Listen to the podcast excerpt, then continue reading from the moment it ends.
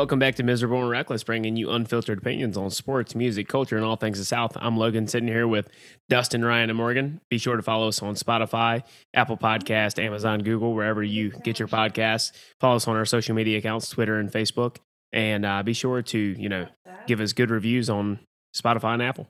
Jumping into the good, the bad, and the ugly. Dustin, throw things off. Of course. Uh, good week around here. I'm going to spend a lot of time on it, and I think uh, I think we're going to talk about this some more. But I'm going to go ahead and dive into it right now. Duke baseball won the ACC tournament this past week. Uh, you know what can I say? I I had the field, so I had the advantage. Me and Logan had a little bet going here. Had the field. He had the Wolfpack. He was correct about the Wolfpack and how well they were playing baseball. Fortunately, the field and specifically Duke baseball came through for me and put an end to that. Um, it was the as I told him last week, uh, it was the Sunday showdown for the crown, and Big Bro won. So it was a pretty good weekend. Um, it was first ACC tournament championship ever for Duke baseball, which I thought was cool. Um, and we Trash were talking about program. this. we were talking about this a little bit before uh, before we started recording, um, Duke baseball's pitchers just pitched a really good tournament, and that's the reason that they won. Um, they allowed five runs in their four wins. Um, their starting pitchers allowed one walk in four games. Uh, the bullpen only allowed uh, five hits and no runs. Uh, no one even attempted to steal a base. I mean, it was it was all pitching.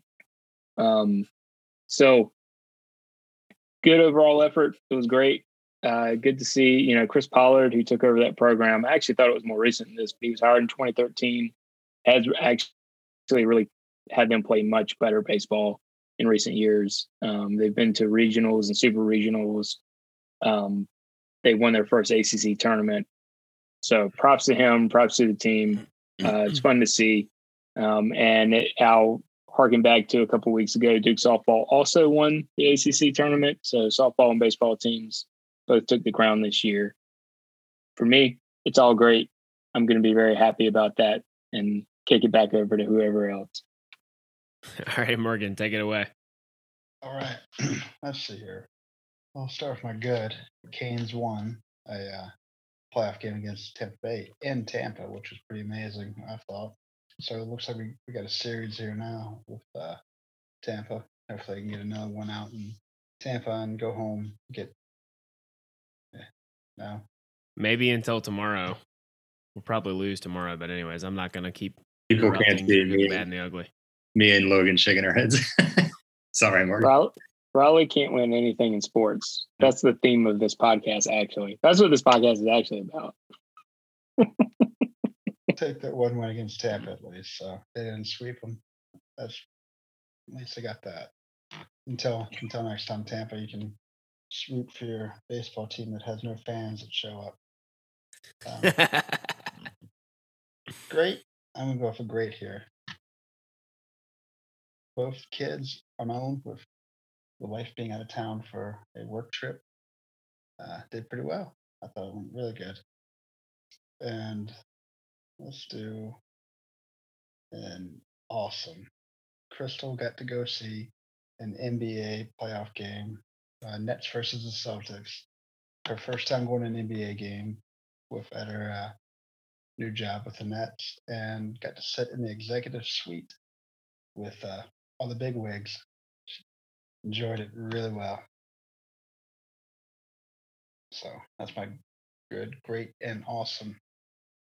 All right. Well, Ryan, good, the bad, the ugly. Sure. Um, my good is another Don't win. Sound for... too excited over there. Sure. I think we know. I think we know where his ugly's going. Well, good. Uh, I'm getting bored with all these Hendrick Motorsports wins. Sorry, I'm so bored over here. Another win this week at the Coke 600. Um, so we've got Kyle Larson, and then we've got Chase, and then we've got Liberty's own uh, Bill Byron, William Byron, are uh, three of the top four drivers, and then the fourth of the uh, drivers, the quiet Hendrick uh, Alex Bowman driver, Bowman the Showman, he has two wins. So we got another road course this weekend, so I guess I'm gonna be bored next week because one of either Larson or Elliott's probably gonna win. Uh, so let's go from good to great. Um, concerts again this summer. Um, my buddy Phil, who I know that we've had on the podcast in the past, uh, my man is out. Uh, trust me, if you're in the DC area uh, or in Northern Virginia or wherever, look him up. This man's playing about like 120 shows in the next like 100 days or something like that. It's it's ridiculous. Um, I'm looking forward to getting out and getting to some concerts. Um, and I also took notice of this uh, just in general. I'm, my greatest concerts in the summer. I'm looking forward to having those back. Took notice for those in the DC area of a Motley Crue, Def Leppard, and Poison concert that's happening on Tuesday, uh, June 22nd. So if anybody wants to go to Nat Stadium and go see Motley Crue, Def Leppard, and Poison, um, sit in a baseball stadium and listen to some electric guitar solos, that's been long missed. So uh, absolutely. Tuesday? Tuesday night, apparently. It, it's a it's a redo from last year, so I think they're trying to fit all the dates in, like around Oh. baseball games. I don't, I don't know if you saw the news or not, but but Motley Crue's lead singer didn't do very well at a show he did just recently. Like he actually got pretty booed off the stage. Did he spend too much time drinking during quarantine? He couldn't sing, and he actually had to tell the, the, the audience he couldn't finish and, and left. He thought it was the 1980s again. Like Google it. it Ah, that's a shame. dude, he's I been mean- out of shape and like horrible for like over a decade. well, thanks for bringing me down, bringing up my, uh, which brings me to my ugly. Uh, the Celtics are all sorts of a mess. So you kind of buried the lead there when Crystal was at her executive suite game. Uh, she was watching the Celtics run into a buzzsaw. Apparently, Jason Ta- Duke's own Jayson Tatum and Marcus Smart were the only ones trying. Uh, Tatum put up, I think, what Morgan three three 50 point games in the series, but they still lost.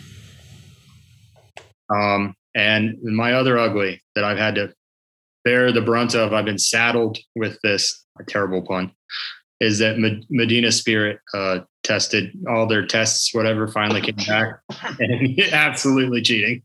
So I'll own it. I'll own it here. Absolutely cheating. So Cheating, Give your cheating, winnings back. While Give you're your at it, back.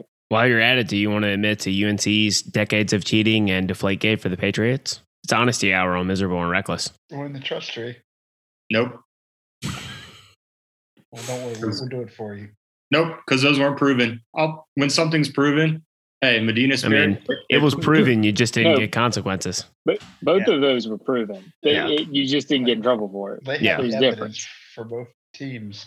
well, in that Yeah. Case, in that case, based on Dustin's uh, analogy or ba- Dust, Dustin's statement, um, then I'm actually taking back what I said about Medina Spirit because Medina Spirit also did not get in trouble for it, um, and the winnings were still kept. So actually, not cheating at all, even if it was proven.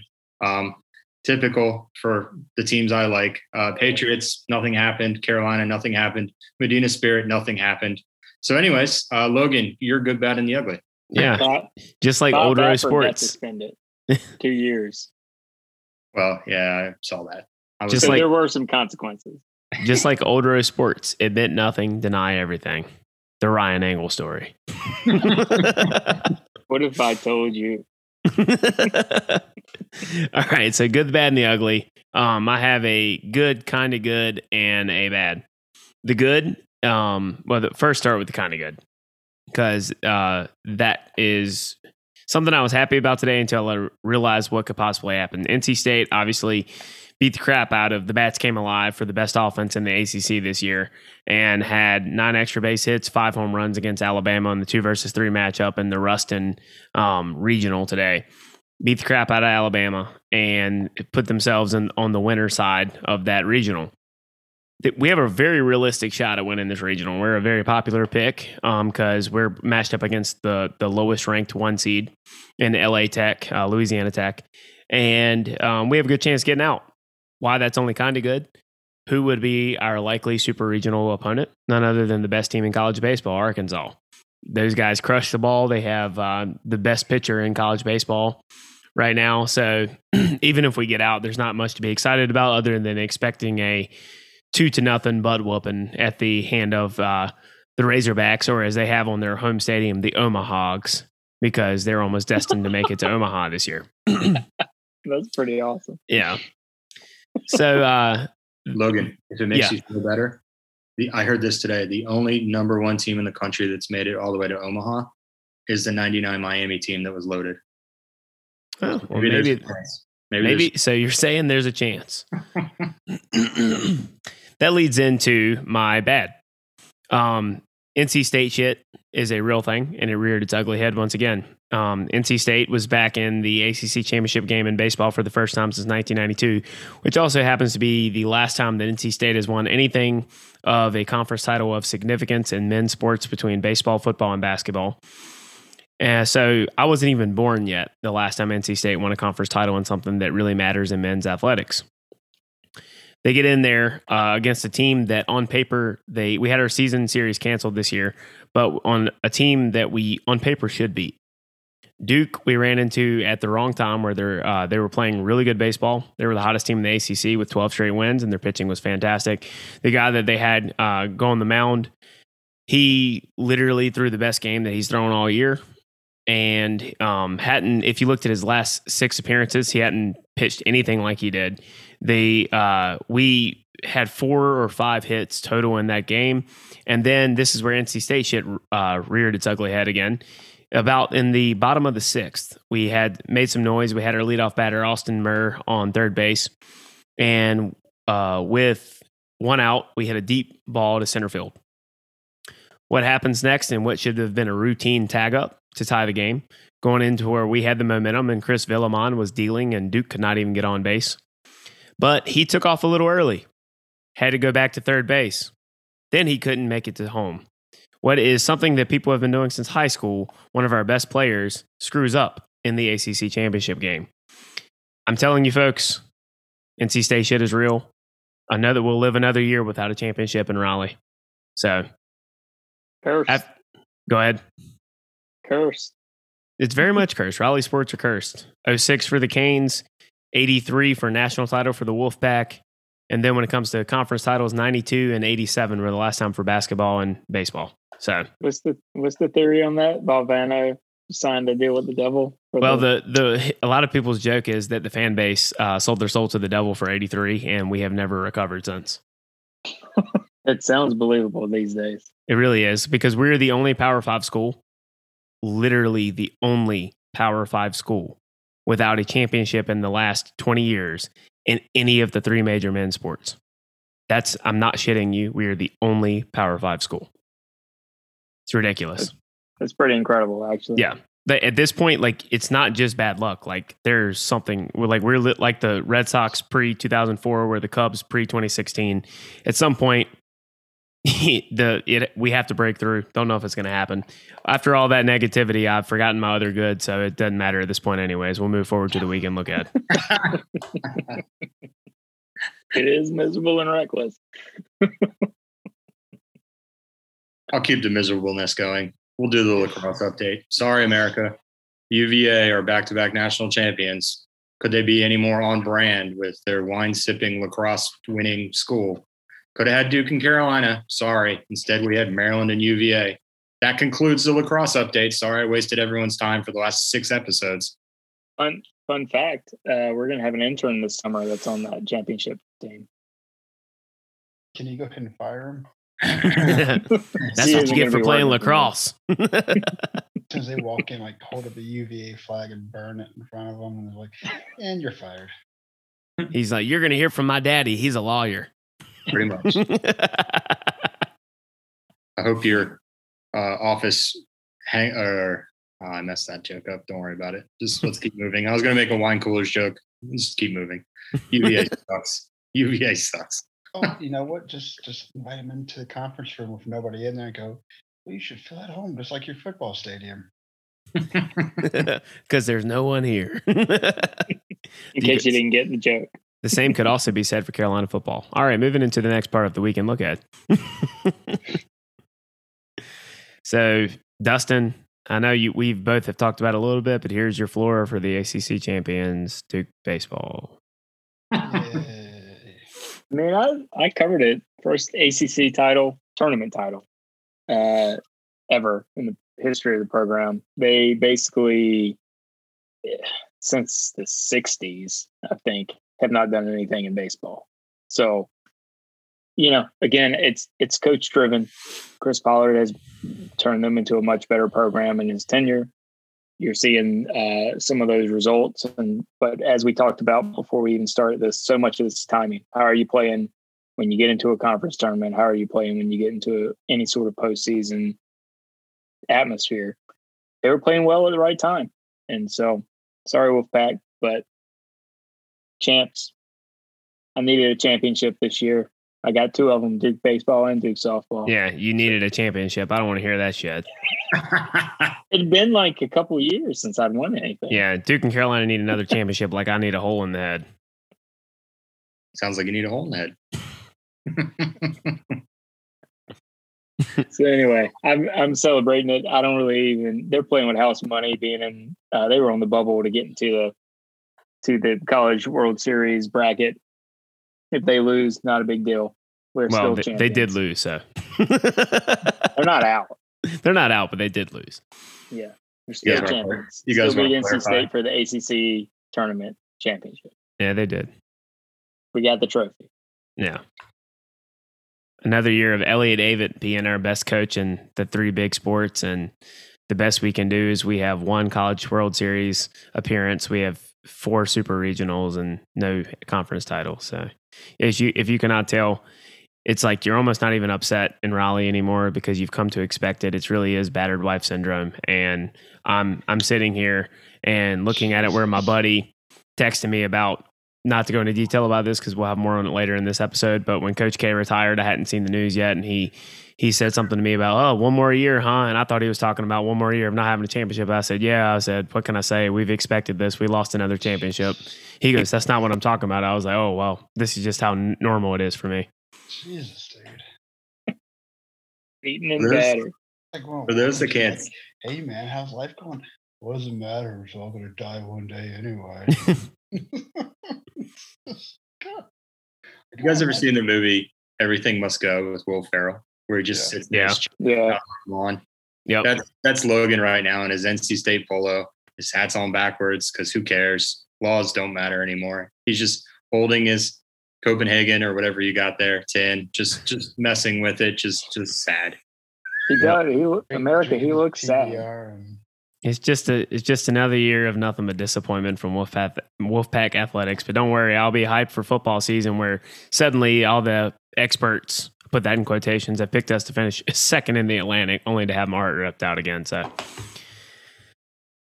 Don't worry, the Redskins will be good this year. yeah, that's another one of those things. Wait till next year. Redskins, Wolfpack. Yeah, I've picked a lot of winners. At least the Braves are good in the regular season. The playoffs, not so much. all right. well, as, well, as Angle would say, sounds like you need to pick better teams. Yeah. Well, at this point, I, I can't just leave my teams. I'm just going to stick with them through all the misery. I, that's what I say there. Yeah. But all right. So bringing back, uh, we debuted the very inaugural Southern Spotlight last week. We'll throw it over to Ryan for this week's Southern Spotlight. All right. Um, so why are we doing this? We're basically trying. We talk a lot about sports, as you guys know. But we're trying to bring in some other things that are either places we've been or places we'd want to check out or um, things we think are cool or whatever that are distinctly Southern. Period. Um, a little less sports, a little more culture, that kind of thing. So one of the places that I found uh, that I want to talk about this week, real quickly, is Champy's Chicken. It's exactly how it sounds. Champies, like champions. Sorry, Logan. Chicken.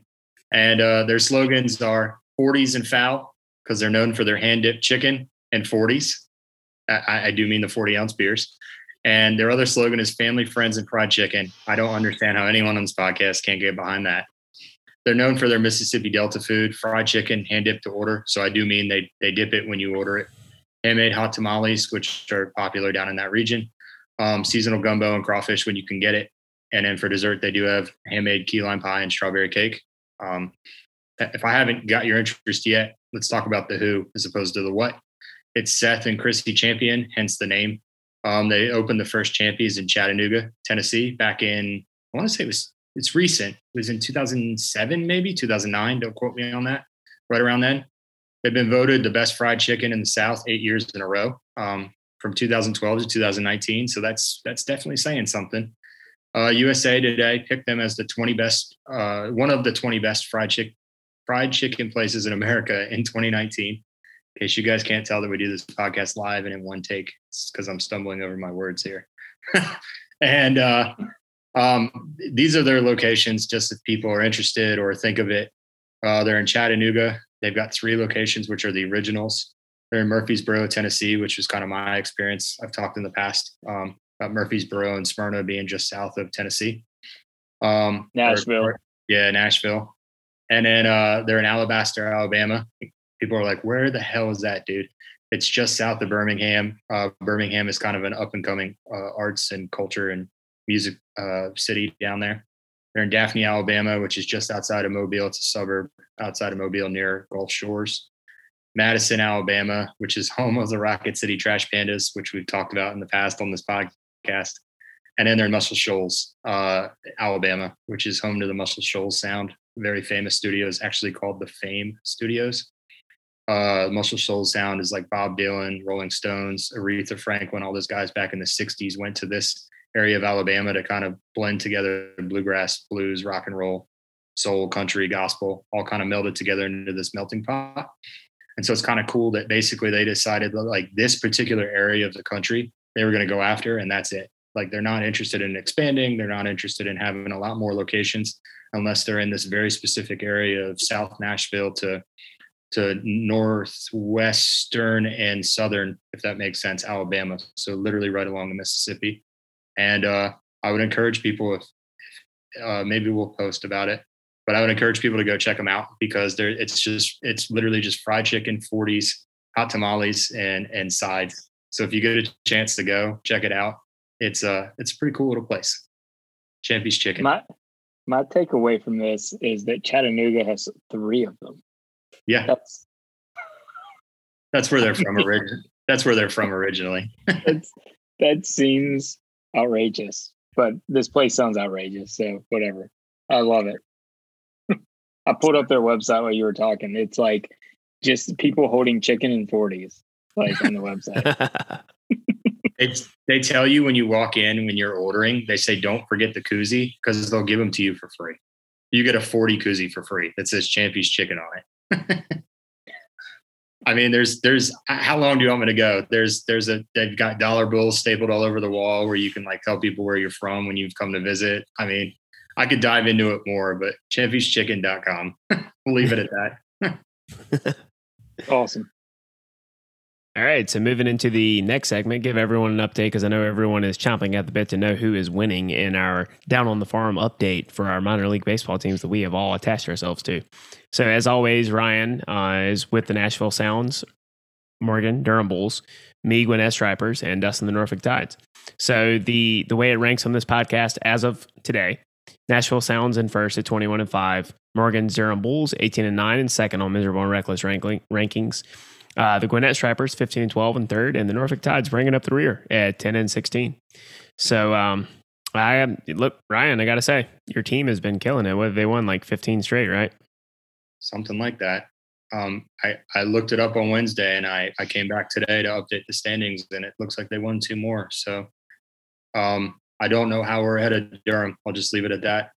I, Durham's scoring a ton of runs. Yeah. So um, we'll leave it at that. The sounds are really good. 15 straight is 15 I'll take. They went from six and five to 21 and five. So Yeah, well, they've been killing it. They won six straight over the Stripers. So another team that I randomly attached myself to they cannot win anything. So keeping with the You spirit. might of this be the episode. reason that they're not good this year. I could be. or it could be Could be you. I don't ever. So I, I've talked about this with uh, with Ryan Kreisig before, and I don't want to ever hear anything from him about Maryland being, you know, not winning anything because they won a Big Ten championship recently. So NC State is the new loser in town, not Maryland. They also have a more recent national championship. Yeah, but it's like I told him, two still beats one. So Maryland was literally in a national championship for lacrosse this weekend. So yeah, but that, again, if we want to talk about sports that don't matter, we can talk about wrestling and men's swimming and diving and everything. And the NC State dominates that. Olympic sports, eh.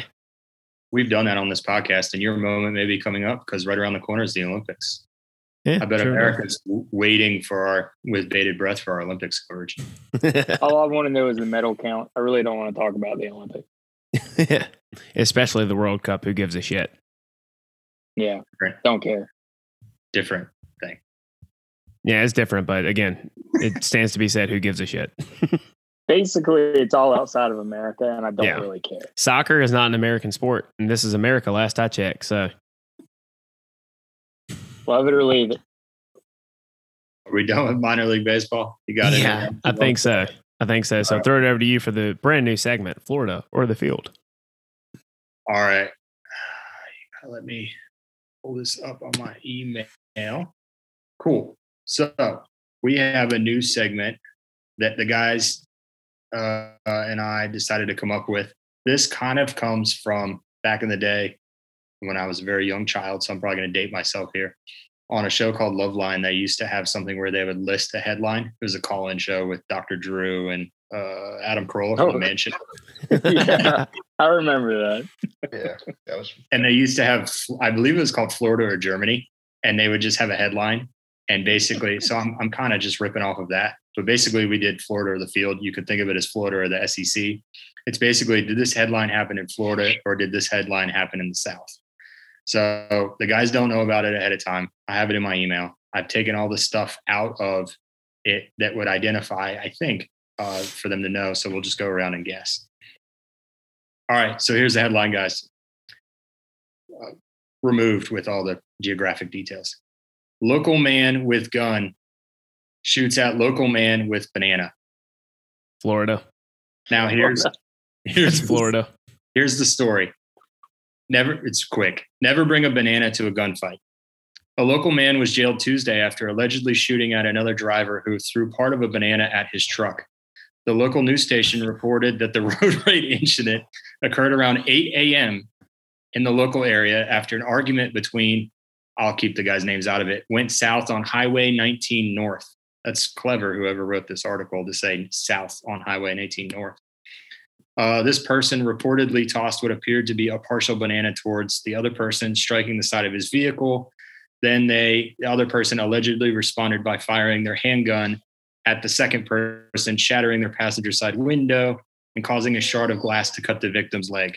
Uh, the person who fired the gun was locked up in Pinellas County Jail, and his bond was set at 12 grand. so. First off, I'm gonna say that's Florida. Secondly, it sounds like this guy's played one too many games of uh, Mario Kart. That's exactly right. or if you're playing it right, Cario Mart. exactly I don't, know, right. I don't know if anybody knows that game, but it's definitely worth playing. But uh, yeah, I Or- think it's or- definitely or Florida. Also playing a game called Ten to Fifteen. Well, Yeah. for 12 grand. 10 to 15 years, but yeah. So in this first example of Florida or the field ripped directly from this week's headlines, the answer, you guys were correct. This is an easy one to start. It is Florida. Y'all went three for three. Yeah, that's we get some definitely sound effects. Ding, ding, ding. Yay. or if we're talking about Florida, where's the myth? Better yet, where, where's the bath salts? oh, my. the original headline was Florida man uh, shoots gun at man with banana. Play in Florida. That's ridiculous. Oh, my goodness. That's it. God bless Florida. Come back for another episode of Florida or the field.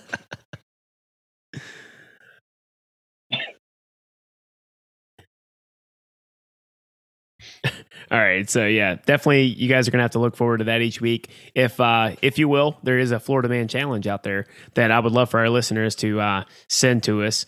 It's called uh, the Florida Man Challenge, and you type in your birthday and Florida Man, and then the first article that pops up is your Florida Man story. It's always very interesting to find out what happens on your birthday in Florida. Stay tuned for another episode of Florida Man or the Field. All right, so throwing it over to Dustin for the anchor topic this week. I feel it's rightful for him to introduce this. Yeah. Uh, as a resident Duke fan, it was a big week. It's a big week for our sports, but in particular, anyone who cares about college basketball and anyone who's a Duke fan. Coach K announced uh, that at the end of the 2021 22 season, he would be retiring. Um, his journey at Duke began in 1980, uh, which means he'll be embarking on his 43rd season uh, when the ne- when the new season starts. So the decision isn't completely um, shocking. We all knew he was closer to the end of his journey as opposed to the beginning. We just didn't know when. You know, he he in many interviews, people would be like, "When are you going to hang it up?" And he'd be like, five more years." But he said that for like 15 years. So uh, we just didn't know when it was going to happen. But this week, he made it official.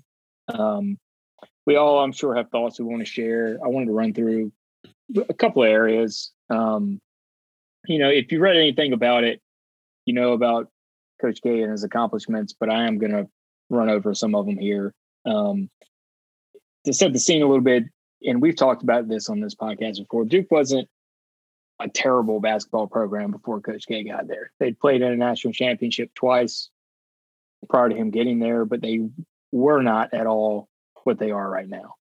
Um, his coming to Duke and then over time his uh, his just tenure of excellence has turned them into a blue blood program that is really head and shoulders above almost anyone else out there. Um, so if you look back over his career, you know, there's the five national championships, there's 12 Final Fours, there's 15 ACC tournament championships. He's got 1,170 wins, which are three and a half times as many wins as there are losses, which is just mind blowing. Um, he led the U.S. men's team to three gold medals and two other gold medals in other international competitions. Um, and by far, his most important accomplishment was he made it to the final game or the final round of the Southern 64 right here on the Miserable and Reckless podcast, oh, which I know he's very proud of. So there's a there's a whole lot more to the story of his success. I mean, if you, I'm sure people have read it all over the internet. If you're really that interested, you can Google it. But it's mind blowing. Most people would love to have just a portion of what he did um, during his time. Um, but you know, there's more to the story than that, and you know, y'all feel, feel free to like add in on this as as we go. And I know Engel, you had some thoughts on all of this in particular, but one thing that uh, that I've heard a lot, not just in recent days, but over the years, is Coach K and his relationship with his players and how they are lifelong relationships. Uh, it has always stood out to me, just stories that I've heard. He was always about the journey with his players, and you often heard him talk about moments. He uh, he was like, "I've done it all, but that uh, but they've uh, are doing these things for the first time, so I'm living their moment with them." And he said that a lot, and I think that kept him um, young. It kept him engaged and energized for a game when he's 74 years old uh, right now, and he's going to turn 75 coaching his last season. Um, some examples that I've heard over the years that stood out to me is uh, if you if everyone remembers what you know from ESPN, Jay Williams, he was one of the top prospects coming out of college, drafted by the Bulls, um, went into the NBA, was going to be everyone thought just an all star. He got in a motorcycle accident. And then after that motorcycle accident, he was in the hospital, first person to the hospital, but to his bedside from Durham, Coach K and he he really like if you listen to him tell the story it's a very emotional story about just how much he appreciated and how much it meant to him that coach k just dropped everything and came to him um, when he needed him. Even John Scheyer has a similar story. Um, he what ended his professional career in part was he had an eye issue uh, where he lost a bunch of vision and he, he basically doctors told him he wouldn't really be able to see that well out of his eye anymore and that he his playing career was over. He called coach k was i think his first one of his first calls after he found that out. The next day there was a doctor i think from the duke community who flew to chicago to be to help him like get through that. And that was because of coach k. Um, jay Bilas, you know he's talked a lot about it in the past week. He's probably one of the most forward facing Duke alum just because of his job at ESPN.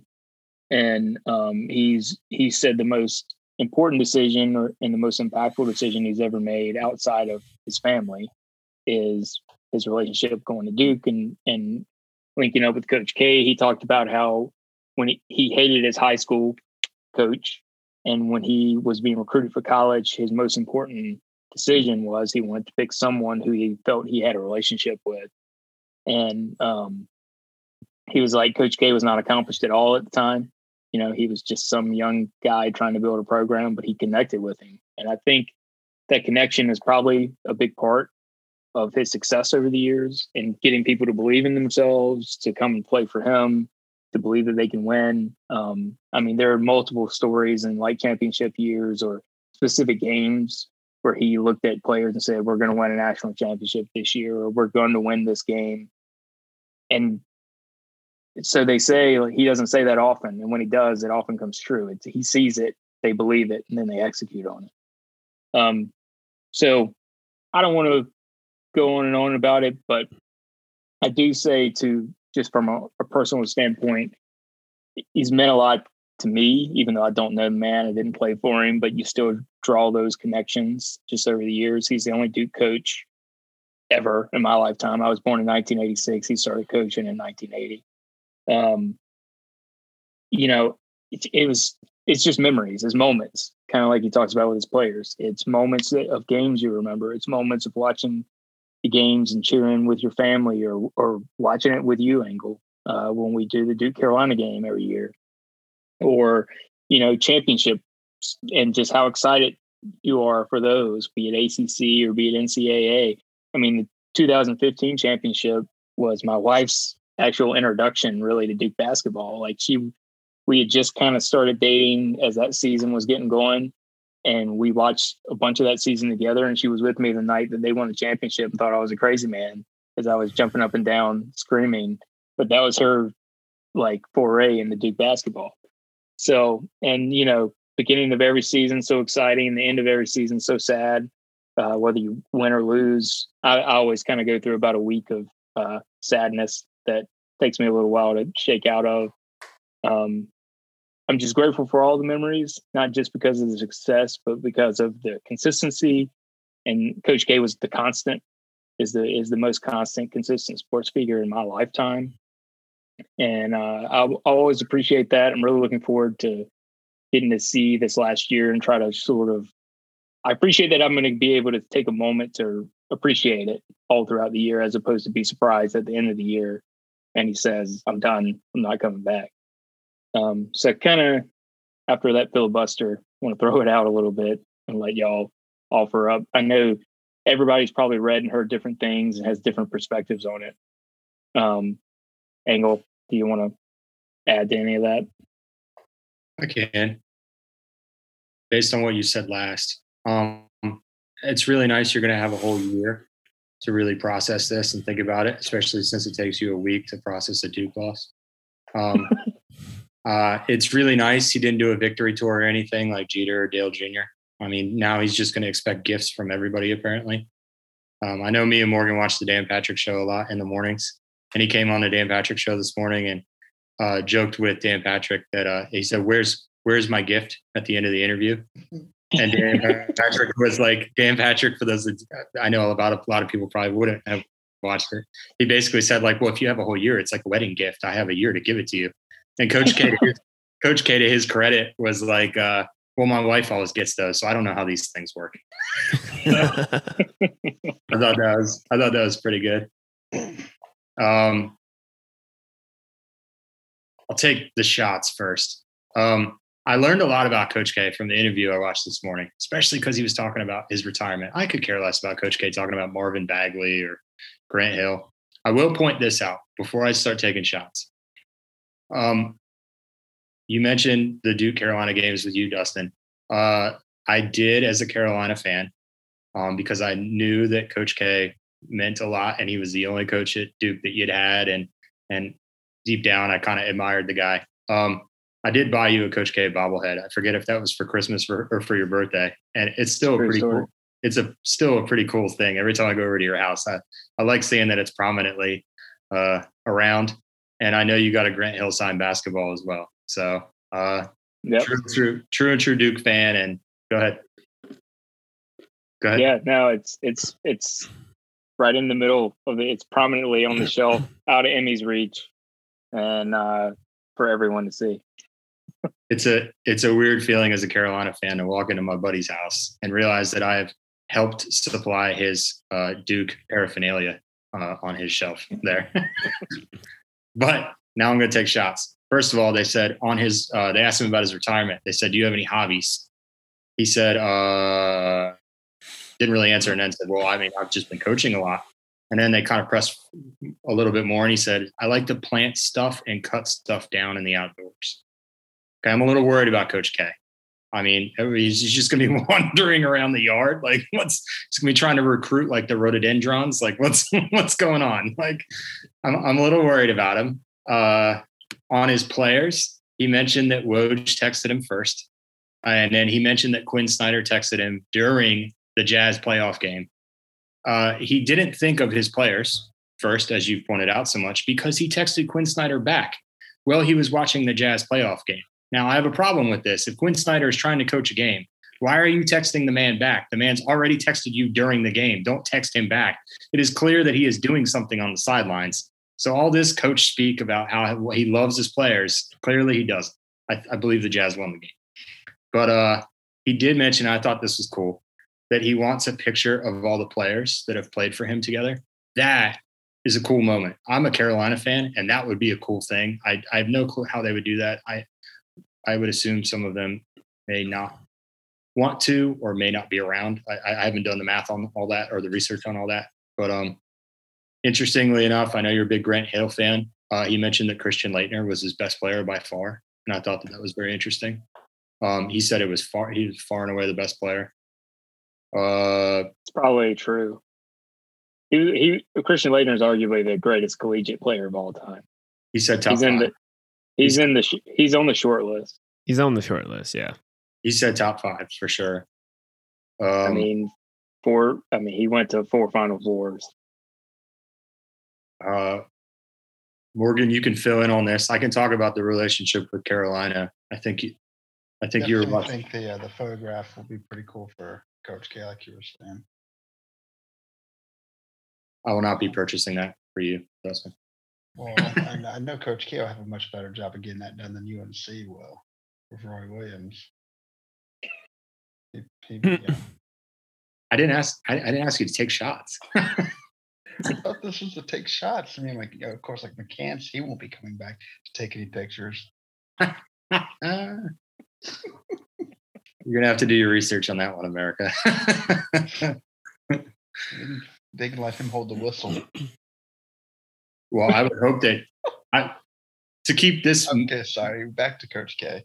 No, keep this mean spirit going. I hope that Kyrie Irving doesn't have to get on a plane because he might figure out the Earth is round. But sure, anyway, anyway, back to Coach K. It's it's definitely definitely going to be weird a weird scene after the and after next season, not seeing him uh roaming the courts.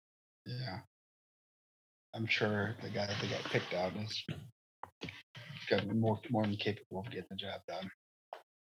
But it's because it's gonna be an eerie feeling not eerie feeling not seeing him coaching. Just because it's everything we've all seen since we were kids for Duke is Coach K there. So it's not sure how I feel about it. It's definitely I mean it's makes me feel a bit better about my team. I'm sure both me and Logan are, are looking down at both of you two going, We get too excited. Um, yeah, no, I mean Morgan, you're uh, my buddy Jim, who has been a very uh, loyal and good listener to this podcast. Uh, said compared it to when Frank, Frank Beamer retired to him because he Yeah. Was hardcore Virginia Tech and Beamer was all he ever really knew. So I, I can I think it's equitable to that. Logan, I know you're a Wolfpack fan these days, but you grew up a Duke fan.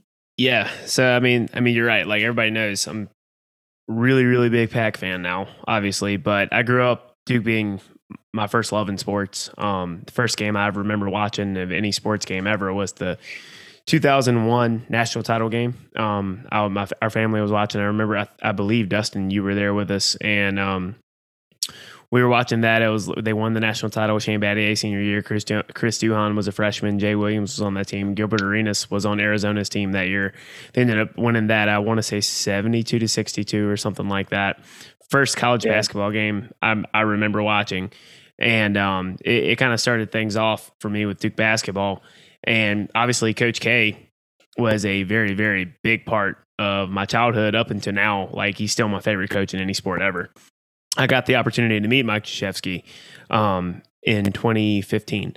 Um, it was right after they won the national title. I was interning for some political thing in Raleigh, um, and Coach K and the uh, 15 national title team were being honored by the state legislature here in North Carolina, and I, I got invited to go to that um, ceremony.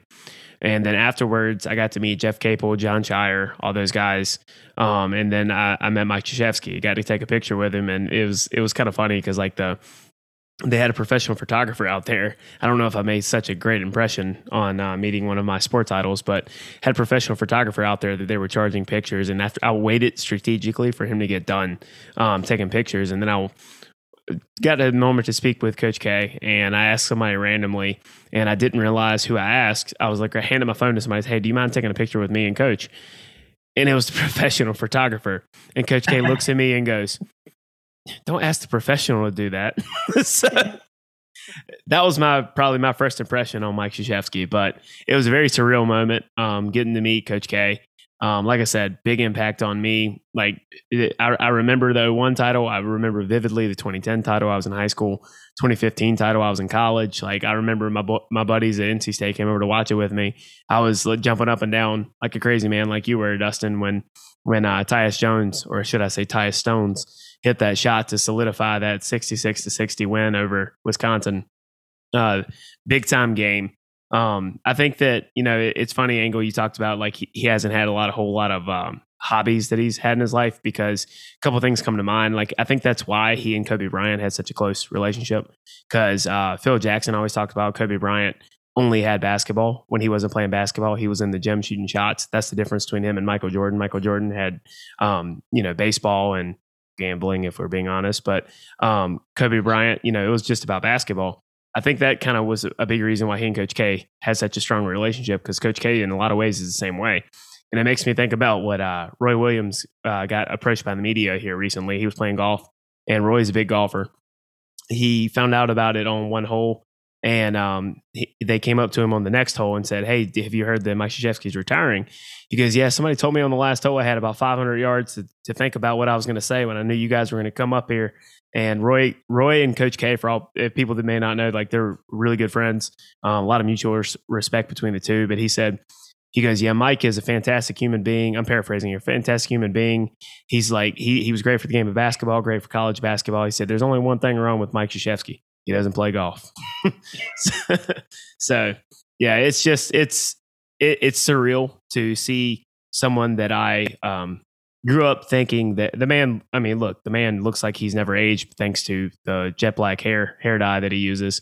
But you know, even even now as a Pack fan, most Pack fans have a respect for Mike Krzyzewski mainly because one, his record and his resume is undeniable, but at the same time, um, I, I have to bring up the fact that he and Jim Valvano were not close friends when they were competing against each other. J- Valvano was more of a young hotshot coach around the same time as he was and had earlier success, but Coach K ended up having more longer term, better success sustained. As soon as Valvano uh, was gone from NC State and he was battling with cancer, um, he was at Duke Hospital, and Mike Krzyzewski uh, ended up going to visit him, and they become really good friends uh, throughout that process while he was battling cancer. And they said that Coach K was one of the most frequent visitors who spent some of the most time with with Jimmy V. And that speaks to the character of the man. Um, somebody he competed against and admittedly wasn't that fond of while they were competitors across the sideline from each other, but ended up becoming fantastic friends in the waning moments of someone's life and, and going out of his way to spend time with someone who he before didn't know that well and what didn't have an established relationship. But he took the time to get to know the guy, be a friend to him when he probably needed a friend more than more than any other time. So, like I said, Mike Krzyzewski, hell of a coach, greatest of all time in my opinion. And you know, uh, it's it's tough to I guess, see him retiring because, like I said, never thought that it would happen, even though deep in the back of their mind, you knew it had to. I mean, he's nearing 80 for God's sake, but like, you know, legendary coach, legendary resume, but I think he he's sometimes doesn't get the the uh, credibility he deserves as actually being a, a, really good human being who cares about those around him and and and goes out of his way for for those types of things. So, hats off to Mike Krzyzewski, and hopefully, as he said, he doesn't go on a run next year. He's he's going to finish. Yeah, and uh, on the Valvano piece, I believe I'm correct in saying that uh, the "Don't Ever Give Up" speech that they play every year during uh, uh Jimmy V Foundation Week um, Coach K and I think Dick Bachtel were the ones who took him to the ESPYS to give that speech. They traveled with him and helped him get on stage. Um, I think he was like throwing up in the bag on the plane on the way there. Um, it's it was pretty incredible uh, the bond that they ended up forming. Um, that's correct. You mentioned that this morning. Yeah, no, it's it's it's crazy, and that's the other thing. You know, like we all like to give each other a hard time here, but if you t- listen to the coaches, all the coaches, not all the coaches, but many of these coaches in that age range, Jim Boeheim, Roy Williams, Coach K, they're all friends, and they've all formed bonds and relationships, and like rivalries are important, but they also don't get in the way of their actual friendships. Um, which is something I think people can learn from if they actually take the time to pay attention to them. Um, yeah, I mean it's it's going to be pretty crazy seeing him, not seeing him on the floor anymore. It's going to be. I really am glad. I mean it. I'm glad I get the year to kind of process because it's going to be weird. Um, it really will. Like one thing I did forget to mention that I wanted to bring up was uh, I surprised mine and dad, uh, mine and Dustin's dad, uh, when I was in college. I, have been on the message boards for all the on uh, is now 24 7 247 sports 24 7 sports but it used to be scout.com i've been on that since i was 14 i f- ended up finding two tickets for a reasonable price to at cameron indoor stadium to see him play the university of pennsylvania i believe and me and my dad got to go to cameron and see coach k win his um, tie bob knight for the 902nd win to be able to tie him for the number one spot in um, uh, college basketball men's history, and that was a cool experience to be able to be there. Um, I mean, and then like I, have been fortunate enough to go to Cameron multiple times and be a part of that. Once thanks to Dustin uh, at a Duke Carolina game, but you know that was a cool experience to be able to see. Like I said, in my opinion, the greatest of all time, and where where he tied his mentor Bob Knight at 902. Hey Dustin, if I can find um, third party tickets, would you go to a game. I can't guarantee it's going to be the Carolina game. I don't think I have that kind of cash flow. But I've never been inside Cameron Indoor, and I ain't going to show up for Jon Scheyer coaching. I can tell you that much. I mean, yeah, I definitely want to go to a game this year. Cameron prices are going to be outrageous. Like, um, but yeah, I'll consider it. well, I don't, I don't have kids, so my wife's going to be listening to this podcast five days down the road. Sorry, babe, he already agreed. So I already told my wife I'm going to at least a game somewhere this It'll year. Have to so. be something like Middle Tennessee East or something. Well, we we always play neutral site games. We don't go to Middle Tennessee. Yeah, I, I can give you a tip of something I've done uh, because I live right down the road from Durham. It might be a little harder this year because of the circumstances, but typically when you go early season games before you get into conference play, there's a lot of this is more difficult for you, Dustin, and you, Ryan, because of where y'all live. But um, if you're ever down here, you go 10 minutes prior to tip off, and they have, um, there's always people with like multiple tickets that they sell at face value for the playing when you're playing New Mexico State or any directional yeah. school that comes to Cameron. So it's doable to get tickets to those games, but conference games, a little more difficult. Yep. Make sure yeah, I mean, tickets came off the Wish website. we'll we'll we'll look into it. We got to, um, and uh, it it will be different. You know, it's a it's definitely a new generation coming into the ACC. Um, but you know, college basketball continues to evolve. It's time had to come sometime. I don't know if anybody wants to sentence or two on the Scheyer hire, uh, as I've been calling it, but I don't hate it. It could, it could they could have done a lot worse. Um, it sounds like it, it's.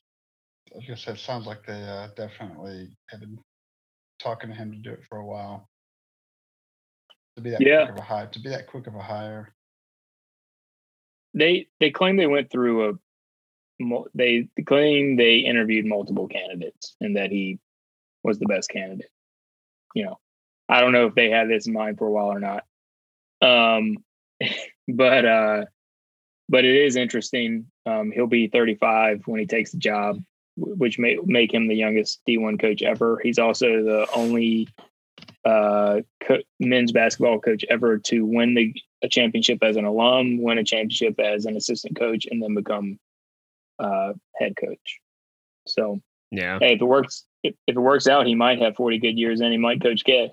Yeah. I mean, look, I look at this where I'm personally, I like the hire just because John Scheyer was somebody from my era of Duke basketball where I watched it a lot. John Scheyer was steady as a rock when he was asked to take over the point guard position in his senior year in the 2010 national title team. And look at his numbers, Ryan. I mean, assist to turnover led the ACC. Facts don't lie, but he, he um he was steady as a rock as a point guard, one of my favorite players, and uh, so I'm I'm happy to see him get the opportunity. Um, I do think that it's very akin to the Hubert Davis hire. They hired a guy with no head coaching experience, and a lot of that I think has to do with the Duke and Carolina mentality of keeping it within the family, so to speak.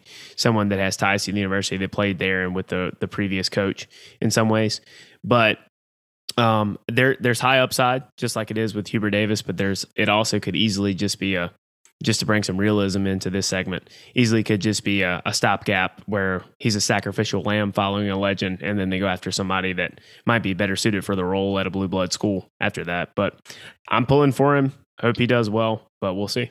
Time will tell. Yeah, he definitely get he'll definitely get a couple of years, probably five. At at, at minimum. Yeah, I mean, you know, whoever these jobs are tough to take no matter who you are.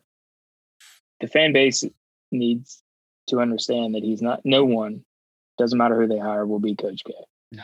So people are gonna have to adjust expectations based Yeah. off of that.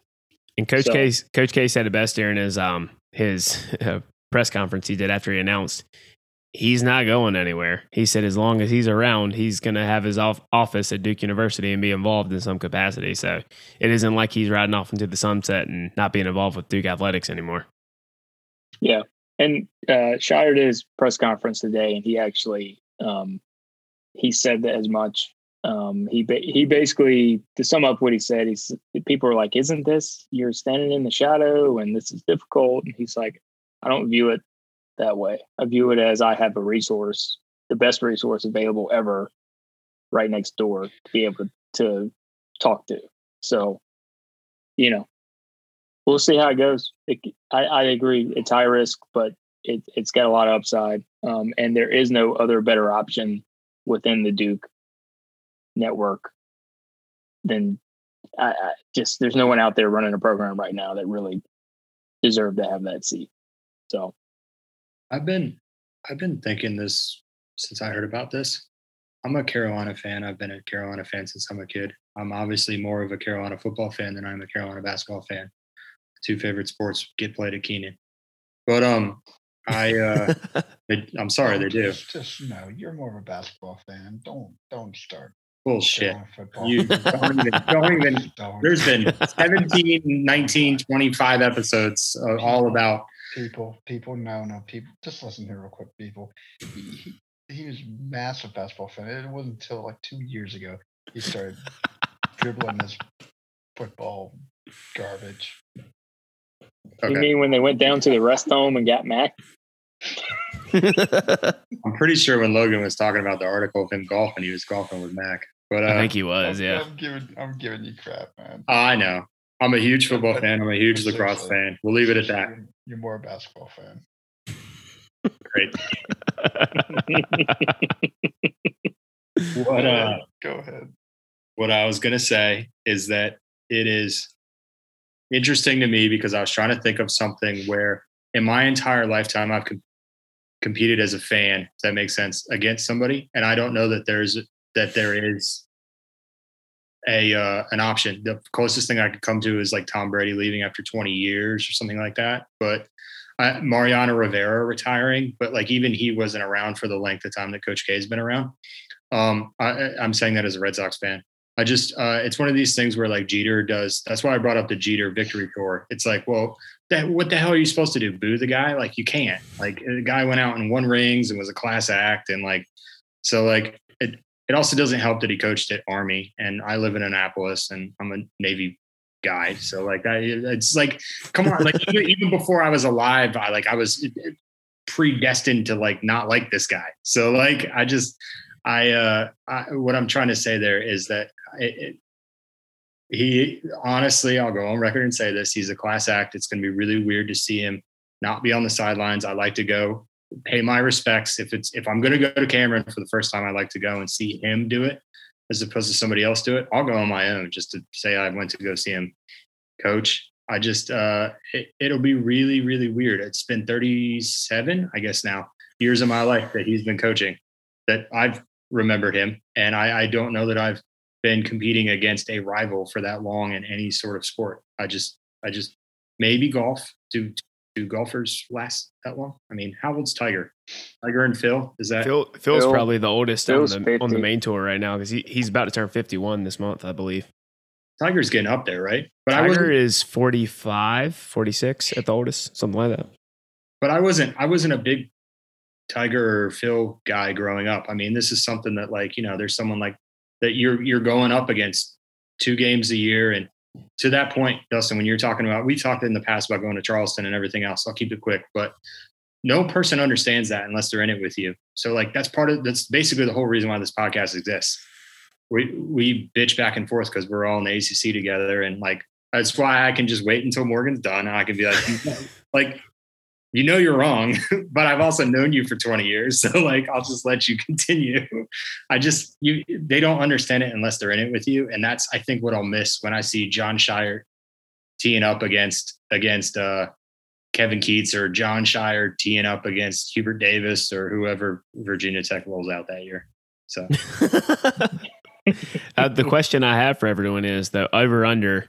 How many times of I, I say about three over under? How many times do you, do you think we see the Scheyer face when he's he's the head coach? I wasn't going to go there, but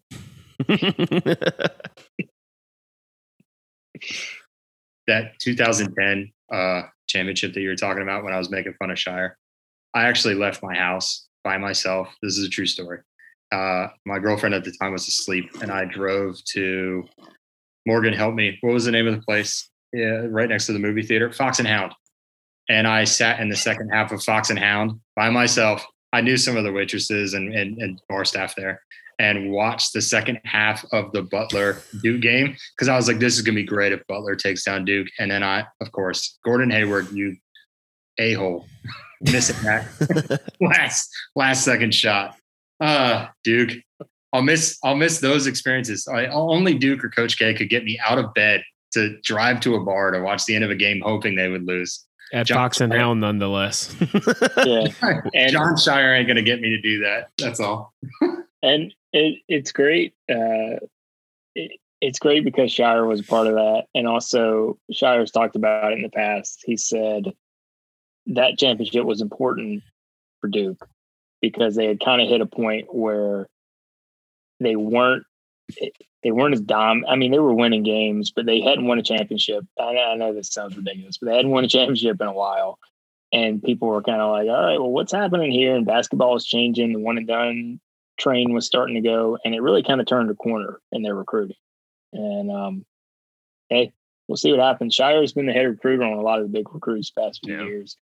Now he had Coach K's name sitting behind him, so yeah. we'll see what happens when it's not happening. very briefly to back up your point there, um, 2009 they got blown out in the Sweet 16 by Villanova. I remember so many articles, and I remember at the time I even was questioning it. Um, people were saying, "Is is the Duke dynasty over?" Because Duke was still winning a lot of games, getting a one seed, getting a two seed, sometimes a little bit less than that, but they weren't winning in the tournament like they used to. And then that 2010 season, Duke was like pretty good, but they weren't really good until late in the season. I remember specifically two things that happened in the media that ended up not aging well, as they say on Twitter. Um, uh, Doug Gottlieb, I think is his name. Gottlieb once said that this Duke team is alarmingly unathletic and they can't win a national title. They went on to win. Another article, I think, written by Pat Forde clown from I think ESPN. He said nine teams that can win the NCAA tournament and one that can't. That one was the team that won the whole fucking thing. It was the Duke Blue Devils. So Pat Forde, suck one. Yeah.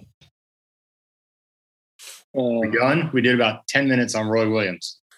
we could have done a bigger segment, and I was, and I was, and still am very complimentary, of Roy. Hey, Not I- Carolina though. I brought up Roy during the Coach K thing, so Well, yeah, I had my notes on him, but I let him go. I'm just asking, has Coach K, one last jab, has Coach K ever gone to Jer- Jerry Allen's? uh, well, he's too my- busy studying film. Yeah. Yeah. Apparently has no hobbies. Apparently he has no hobbies. He likes to walk around and cut shit down and then replant it. So I love that. That's why he's a success. Well, I'll leave you on this. Um, Jenny's office the day after the, the announcement had a question. Their CEO asked the office a question that the office couldn't answer. But I know everyone on the, this podcast knows the answer to. Does Coach K have more championships than Dean and Roy combined? oh, let me guess. The 1924 championship doesn't count. Well, Well, unless, Dean, unless I Dean know was Dean around, Smith's pretty old, but, but it, Dean wasn't even around for the '57 title. The answer is Coach K won all five of Duke's championships. Yeah. Congratulations. Yeah, but Dean and Roy combined. Tied. Tied, So yeah. it's a tie. Yeah. They, but no one in, in their office could do it. And there's allegedly like a Duke fan. And I was like, how could they not know? I went on a little tirade about that. But anyway, I'll leave y'all with that. I knew everyone on this podcast would know the answer. yeah, uh, that fake news 1924 uh, Baker, uh, a retroactive title from a bakery in California, title notwithstanding. But, anyways, moving into next topic. Uh, throw it over, on over to Morgan for everyone's favorite topic. Morgan's cancel corner. Hot man, since we had something to cancel, hasn't it? So, I'm welcome- excited. I'm ready to end on a grumpy note. Welcome back to everyone's favorite cancel corner. Uh, pick something I just want to beat into the ground and not let get back up. Carolina basketball put the foot on the throat. I expect good things from this cancel because of your time spent being a single dad. Sure. Let's keep it short and sweet. I'm canceling everything Carolina. Just kidding. Um, you know, a couple of weeks ago, we had that, that that panic with the gas stations and everything that was uncalled for, not even needed. We weren't running out of gas. You know, they had plenty of it everywhere to refill the gas stations. But our good friends in the media and social media decided they wanted to take to the airwaves and the internet to scare everybody and just make them go run to the gas stations and fill up trash bags and Tupperware containers and, and even even even book bags full of gas and just create shortages throughout everybody's town and city. So I'm canceling them this week because they caused so much pain and headache for me just trying to get around town. You know, I- there's no need for it. They every time the gas stations ran out, they were refilled that exact same day or the next day. So therefore, there was not a shortage, just a shortage of smart people. So So once you filled up your gas in your cars, you were mad at everybody else for filling up the gas in their cars. no, what I'm trying to say is that people kept going back to the gas station and refilling because they thought they were going to run out of gas. People are filling up multiple portable gas tanks of, of gas because they thought there was going to be Yeah. end of the world shortage, which And there then- wasn't. then, like you said, the people that brought bags and everything, like that was a good idea. People, uh, they had pictures of people filling up like 30, 40 gallon tanks of gas to take back home. Like, what, what are you doing? Like, The best one I saw was this chick that was at the gas station and she was trying to fill up a, a uh, laundry basket that had holes in it. yep. Yeah, I saw that. Yeah. Yeah. There was also another idiot who was on her phone and looked like there was a cigarette in her hand, filling up a gas tank. I was like, oh my god! Darwin Award. Is it is it is it back to normal down there? I guess everything. Everything Yeah. normal. all right. Everything Uh, from gasoline to COVID is back to normal at this point. I mean, you can find everything you want anywhere at this point. but it just Oh, it, it amazed me. Under I understand people do need to get gas every day if they're traveling every day. I'm I'm talking about the people who didn't need to go sit in a 15 car lineup for no reason. I It it it it, it, it would would we, to my knowledge, we didn't have this problem up here. I just No, you didn't. Not was- not to the same degree. no No, it's just no one had it to the same degree as North Carolina. No, Wow. because it was a pipeline that was affected. It was the one that was coming from Texas up to Greensboro, and so that's why you didn't really have any issues. Angle no, I just people in North Carolina alone are just a special kind when it comes to stuff like this. But you guys were sending me you guys were sending me the photos and I was like "You've—you like Logan the one the one that either you or Morgan sent us you guys both had boatloads of them and it was like you can't possibly think a trash bag is going to hold gas all the way home. And then you're going to put it in your SUV in the back, in the hatchback, and be like, "Yeah, we're going to take this home and leave it." It reminds me of there's an there's always an episode of Always Sunny for Everything. Yep. Is when uh, they tried to solve the gas shortage and they were going to hold on to the gas and sell it. I'm just a Texas old man. every group Wild needs a, every group needs a wild card.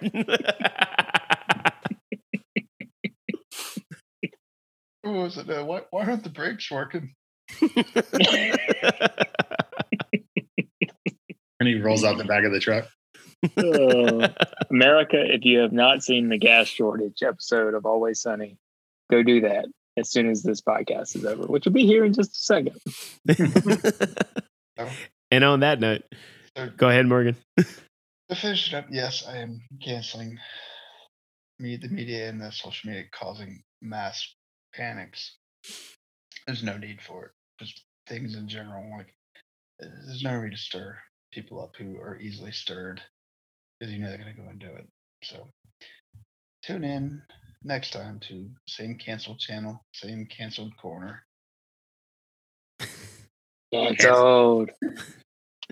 All right. On that note, that that concludes everything for this episode of Miserable and Reckless. I'm Logan sitting here with Ryan, Morgan, and Dustin, and we'll see you next time.